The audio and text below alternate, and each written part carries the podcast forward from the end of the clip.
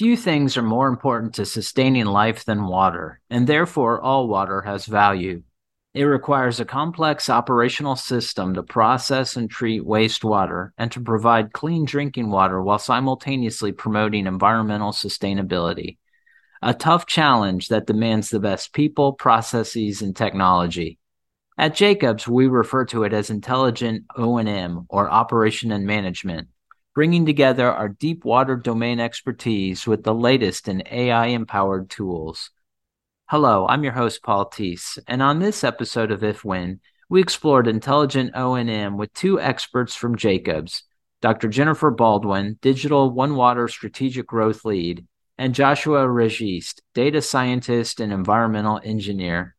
We discuss the concept of One Water and how digital tools enable greater support for water management facilities and professionals, as well as the positive environmental impacts that digitally enabled water operations can achieve.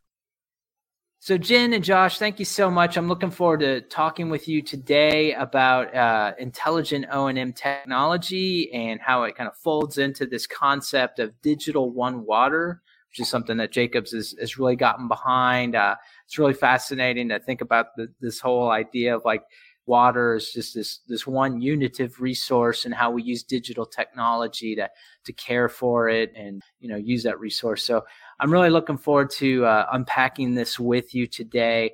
We also, I know we've Jacobs is recently uh, expanding its partnership with Palantir the kind of the entree into that was our intelligent O&M product that we have deployed in concert with Palantir. So it's just really fascinating to see where the future of water management is going and how we're using these data tools. So uh, anyway, thank you both so much for joining me today, and I'm looking forward to our discussion. Yeah, thank great to you, be Paul. here. Thanks. All right, excellent. Excellent. Well, Jen, let me start with you. And, you know, so I alluded to it just a little bit, but I didn't do it justice. And can you talk to us a bit about the concept of one water and how digital water or digitally enabled water technologies help support the one water approach? So, you know, our one water approach really starts with all water has value and it's all interconnected. And we have clients that we're working with that have just reams and reams of data they've probably been collecting for years and that they just keep adding to that data they collect. But what we found is they're not really using their data. They're maybe using 10% of that data. So with our, our digital one water approach, what we're saying is we can be that partner with our clients, our water clients to, really turn that big data, as we call it, into actionable information. So to me, that's really the, the crux of digital one water is is being able to use the digital tools at our fingertips to help us better operate our facilities, our collection systems, our wastewater treatment plants, water treatment plants, whatever parts of the water cycle that may be. Mm. And, you know, so as part of that, and I think that's really fascinating because just, I mean, you dropped that 10% figure, and I mean, that's just amazing to me. But, you know, I know that Jacobs is very uh, bullish on, um, you know, sustainability and positive climate efforts. And, you know, obviously, I mean, you can't get more life essential than water. Oxygen and water, that's pretty much the, the big two. I mean, you start there. So, Jen, can you tell us a little bit about how Jacob's water focused solutions, such as, you know, Aqua DNA and Intelligent O&M, you know, how do those assist in water sustainability efforts? So really it's it's about being able to be more efficient in what we're doing. So I, I look at it as sustainability in terms of our operations, not necessarily, you know, in, environmentally, but as mm. well as with people. So I think one of the big issues I see Digital One Water helping with and, and Aqua DNA and Intelligent O&M certainly are two big parts of that is we're able to almost use data as a surrogate for that operator that's been there for 30 years and who just retired and he hmm. had you know a logbook or a spreadsheet or he had things in his head that he just knew hey i need to turn this valve here or i need to use this level set point there when that knowledge that human knowledge is gone we can use the data the historic data and i think josh will be able to speak to that a little bit as well to then make decisions that help us train the next operator, which to me is huge part of sustainability, right? If we don't have operators that stay on staff, we can't be sustainable in our you know, keep our water safe for the public. So to me, like people is a huge part of that. And I think that's where a lot of our digital approaches help is to just almost give that little assist to the operator so they can do their job more efficiently. And then, you know, another piece is we're looking at what we're, we're calling right now hybrid optimizer, looking for a better name for it all of it, but is, is using a, mechanistic model, so a process model to then help us meet environmental and sustainability goals. So we may not want to spend thousands of dollars on, or, or tens of thousands of dollars on some of these sensors that you may want to have. But if we have a great, a good process model and we have real time data coming in from the sensors we have, we can use that process model to estimate our nitrous oxide emissions, for instance. And then that will help us to meet those environmental and sustainability goals as well. So it's, it's kind of a two pronged approach, I would say. Mm. And then Joshua, now you are, you know, you're a lead data scientist and you were, I understand, kind of that one of the key architects or fundamental players in the rollout of the intelligent O and M product for Jacobs, which, like I alluded to earlier, uses Palantir to the Palantir uh, AI technology to kind of help expand our, our offering there. Can you tell us a little bit from where you sit and you know having experience with this technology? You know, what are two to three of the top benefits that intelligent O&M provides to clients?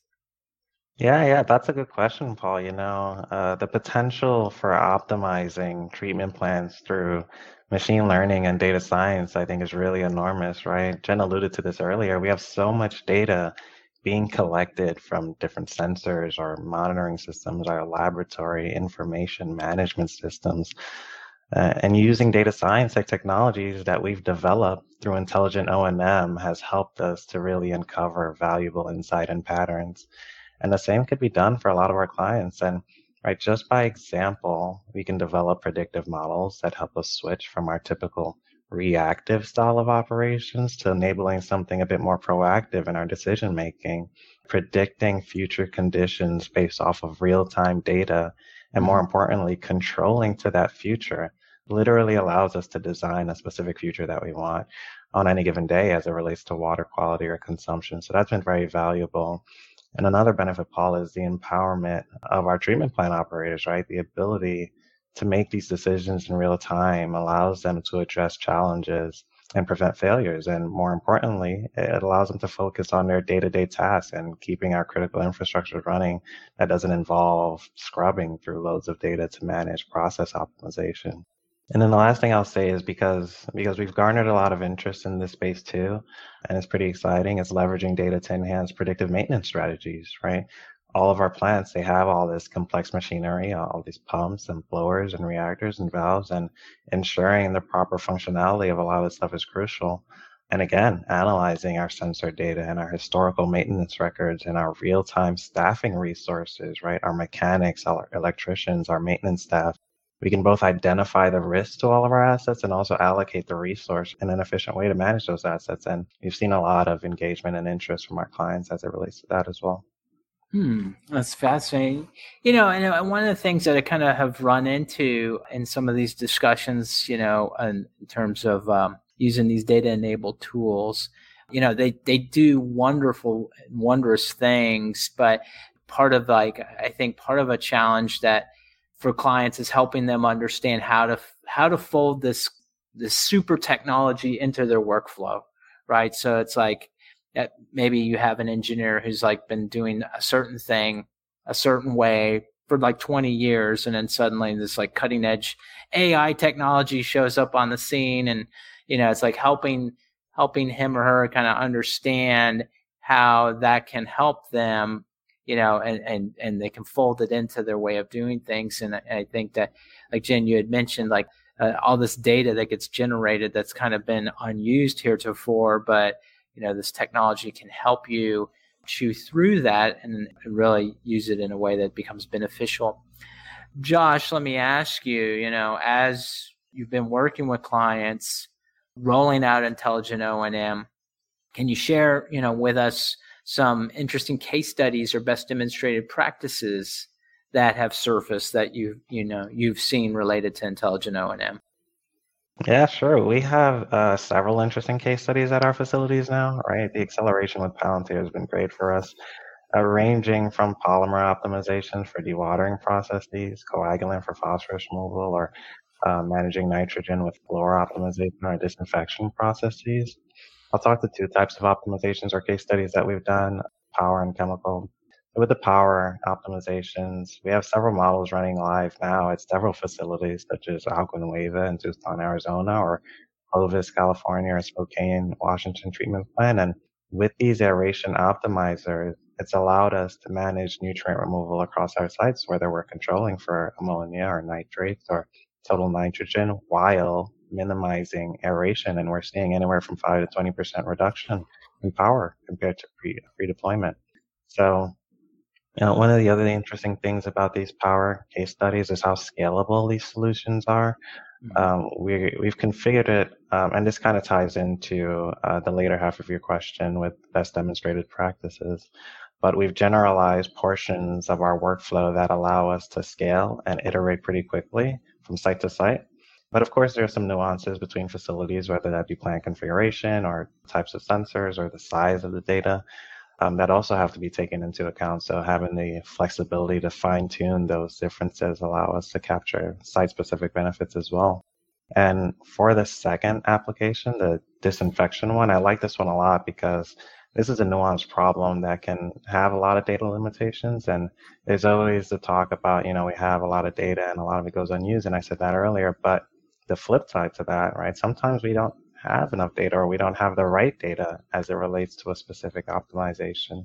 So when you're talking about disinfection, one of the main limitations might be that of bacteria, right? Oftentimes when you're collecting that information at a plant, uh, it's a lot of zero, zero-based data, which is hard to model against. It's great for operations. Uh, in addition to that, it's not bacteria data is not necessarily something that can be easily measured in real time, mm-hmm. but in our intelligent O&M workflows, we're able to demonstrate uh, even with these limitations, that data science is very versatile, right? So with some sa- uh, careful consideration and sampling or data and modeling, we're able to successfully deploy these optimizations. And again, realizing over 20% at several sites now, and they're operating as we talk here. So that really makes a dent when you're spending millions of dollars on chemical per year. So really good uh, use cases there. Yeah, and I think too, you know, so it's there's a supply chain uh, ramifications, like you're saying, like making sure that you're not, you know, incurring like unnecessary resource costs and things like that. But you also touched on energy consumption and I think sustainability and kind of that, that energy footprint. And I'm sure there's like a, a carbon footprint uh, ramifications as well, you know, as plant operations are more efficient let me ask you, Jen, you know, can you speak to and kind of elaborate a little bit on like potential energy consumption decreases and savings that can be realized through a smarter approach to how we process and distribute water to people? Yeah, certainly. You know, as, as Josh was saying, we we've tested the these data models at wastewater treatment plants, but also, you know, in our drinking water facilities, we have to pump water, right? Mm-hmm. we have to get it out into the system. So I really see that when we're processing water and, and, getting clean water out, we can use these same principles that we've used for the wastewater facilities, that we've used at blowers for aeration, use a similar approach at a drinking water treatment plant at their high service pumps. Can we, can we maybe trim down a pump here or there and start to save some energy? While we're while we're still serving our customers right? We're still making sure they get the pressure they need get the quantity and, and quality of water that they need. So yeah i do think that that's definitely something that we we really can start applying. Like i said we started with wastewater because truthfully we i think operate a few more wastewater facilities than we do water facilities. Mm-hmm. but it's definitely on our on our roadmap i would say. And similar principles, but I, I you know, I, I, think in the clean water space, we tend to use a little bit different terminology, but it's it's still going to be we'll we'll still be using that smarter approach where we can we can still, I think, see some energy savings mm-hmm. and also see some some potential benefits of you know, a lot of times in, in, water treatment and distribution, you can end up with with water age problems, and that can can lead to some water quality issues. So, I think there are some opportunities to look at how and when we're pumping water, and look at high demand times. How do we get the water out and get fresh water out to people? But then, on conversely, during low water times, do we start to ramp things down a little bit more so we can maybe look at some of the water age issues that might be out in the system. Hmm. So there's yeah, lots of possibilities. I would say. Mm-hmm. Well, let's unpack that a little bit. And my next couple of questions for both of you, and Jen, I'll start with you. This is kind of about where we're going from here. You know, now that we're starting to deploy AI powered technology and really kind of leveraging the data in ways that we really couldn't, or maybe, yeah, I'd say we really couldn't before because of technology uh, limitations. Now we can. Let me ask you, Jen. You know, where do you see the efforts to promote clean water and sustainability headed in, like, say, the next five years or so? This is like I think one of the toughest questions we we can try to answer. It's hard to have a crystal ball. I've, I've had mm-hmm. this discussion with a couple people. I really do feel like we're almost at the beginning of this digital revolution in water where we're so early in what we're doing that it's i think the sky's the limit really but it's a matter of we still want to keep things in the control of humans i would say. You know i think there's still a little bit of fear of the machine if you will. So i think in mm-hmm. the next five years it's really going to be about acceptance of our clients and our end users. I mean if i'm drinking a glass of water i want to have confidence that that is still good clean good quality water Mm-hmm. You know, as a user of water, I want to make sure that if someone's using a digital approach, that they're not compromising anything in terms of water quality.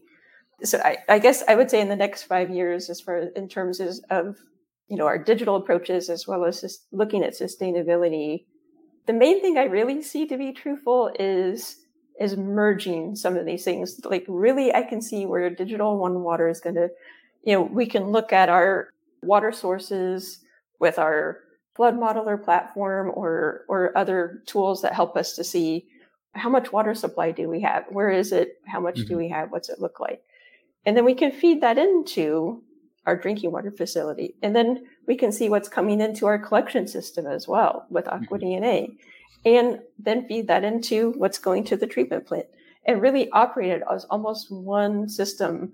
You know right now we have a lot of i would say geographical, but as well, as well as administrative boundaries that that sort of limit how we apply one water or digital one water. Because you can have you know one city could have a stormwater utility a wastewater utility a drinking water utility and the water resource itself could encompass you know five or six municipalities or something like that. So right now we have a lot of limitations as far as how do we actually try to apply this but I, I can see, I would say, in the next five years, moving more and more towards that one water approach. Mm-hmm. And really, we have to use these digital tools to be able to make that happen. So it sounds like the, the limitations are really maybe more systemic, like based on like legislative or regular regulatory, but like legislative or municipal, like this agency or that agency. They use different kinds of maybe the, the data is set up or tagged differently and i'm not a data scientist so right. you're free to laugh at me if i kind of get these terms kind of goofed up but you know so it's like the, the limitations are more of like how things were set up initially but right. now with this technology we're starting to learn to talk in a common digital language there's the systems are starting to operate together and then people are starting to see uh, and appreciate the the benefits and the efficiencies that can be derived, and so it kind of pushes everyone toward a, a unified goal. Is that like kind of maybe a, a fair way to cast that? Yeah, like my example is I'm a I'm a sewer engineer. I'll start mm-hmm. with that. So as a collection system engineer, I work with countless utilities that have within their utility, wastewater utility, they have a department that runs the collection system. Mm-hmm. And they might even have a department that runs the gravity system and another department that runs the pump stations and another department, you know, so they have all of these departments with different staff and different managers. And if they're not communicating across the board, things will get missed. Mm-hmm. And so this is really where I can see our, our new approaches to this in the next five years helping because we can we can basically say well, you have data everywhere. What if we pull all of this data together and we help you operate your system collectively, your collection system and your treatment plant? Mm-hmm. And then we can help you solve some of those big issues that you've got out in your system by maybe we can maximize flow to the treatment plant, or maybe we know the limitations at the treatment plant and we can make decisions out in the collection system to better serve the community. I mean, it's really what it's going to be about is protecting the public health. Mm, yeah, absolutely. And, and we have seen too, you know, some of those, um, you know, those events where like water, water protection has, has become really important, obviously. And, yeah. So Josh, let me let me bring you in on this kind of crystal ball discussion here, like where we're going from here. You know, what excites you about you know the most about intelligent O and M technology, you know, in the coming years? What excites me about the intelligent O&M technologies in the upcoming years is the is the curve that we're on technology wise, right? I really like Jen's comment about acceptance in the future, and I think as more and more folks start to undergo these changes and incorporate these tools into their workflow, it really is going to catch on and it's going to really grow. And I think with these new workflows and processes, we're able to realize the value of data really quickly and at scale. And our ability to iterate quickly through these complex solutions and gain the experience and build our teams and collect more data is really growing. And the vast amount of interest from the industry as well, regulators, clients, and consultants, I think is only going to help continue to keep the momentum moving forward. So that's one exciting point for me. I think Another thing uh, that excites me a lot is the progression of language models in the AI industry, right? Uh, just imagine you're an operator and you're taking care of a lot of different things that are going on at a wastewater treatment plant to ensure things are running. And you can just simply ask prompts that say, all right, based off of all the data and everything that we're ingesting and all the modeling that we have running in the background, what's the optimal dosage for the next three hours or what adjustments do i need to make for the next 24 hours in order to meet my compliance goals right and then mm-hmm. getting a detailed response that you can interact with and even visualize i think is amazing and we're having a lot of talks about that in the intelligent o&m space and then, in addition to the data aspect of it, there's a significant uh, environmental benefit to these, right? You guys were talking about it earlier. Uh, when you think about power consumption in the US or just across utilities, uh, wastewater treatment plants, they comprise of a significant portion of our usage. And when we're optimizing 5, 10, 20% across our portfolios, that has a significant greenhouse gas impact. And similarly, when you're thinking about chemical usage and we're reducing the strain on chemical manufacturers or uh, supply chain or chemical waste, that's also a significant benefit to the environment, Paul. And that's very exciting to me. Hmm.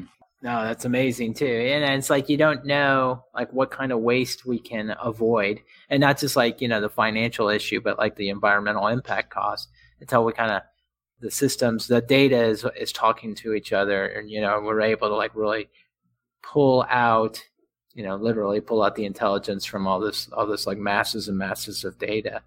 Now, Josh, you know, you you touched on it here and we we kind of talked about it a little bit earlier, but I think what I am learning is is kind of key. Is again, it's the the concept of socializing the humans with this technology, right? It's like we can get really excited about these advances we're making in AI and things like that, but it doesn't mean anything if like operators and owners, you know, whatnot, decision makers are like don't want to use it or they're reticent about it, they don't understand it, you know, it's they're slow to adopt because you know they see it as a barrier, you know, whatever. So, Josh, from from where you sit, what are some of the best methods that organizations should consider about how and when to deploy intelligent O and M technology into their daily workflows? Yeah, I, I think I want to start off by saying not to be intimidated by the idea of a digital transformation or data science or machine learning or any of those buzzwords that we hear a lot, right?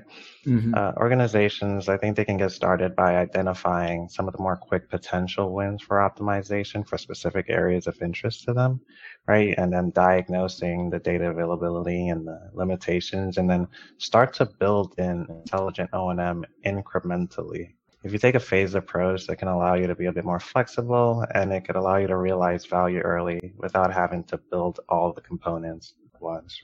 These gradual improvements smooth the transition. And it can allow for target targeting specific areas or processes within a treatment facility that can have immediate impact. So breaking that transformation journey into smaller, more achievable goals, I think makes the process a little less overwhelming and more mm-hmm. manageable. Mm-hmm. Some of the questions to ask is how do you drive success, right? How do you drive engagement? And it's been our experience that you have to keep the operators top of mind because uh, these valuable folks on the ground are the core of keeping our infrastructure running, right? And it, it's what makes these technologies successful. So being thoughtful uh, with the proper training and support ensures kind of a smooth transition and uh, it addresses all concerns and it allows the operators to actively participate in the adoption. And ultimately, when this is deployed, everyone takes ownership, right? The entire team is empowered and more efficient because of that. So once all that happens, you've kind of started to realize the benefit of achieving some of these more low hanging fruit and you'll be, be able to demonstrate return on investments and then share your success stories and then further accelerate the, the growth in that digital space. Mm. And well said. I, I, yeah, I really appreciate that. Keeping the human, you know, front and center, being mindful of how your users are going to use it or not use it. You know, what they're you know what they're looking for and and how you can help encourage adoption you know i think is going to be key so well uh, jen and josh thank you both so much for joining me today and helping me understand a little bit more about digital one water and how we're using these amazing tools to again take care of this life essential resource and helping you know our great workers in the infrastructure you know, water management industry do their job efficiently and kind of keep us all safe, you know, and also at the end of the day. So thank you so much for your time. Yeah. Thanks a lot, Paul. Thanks for having us.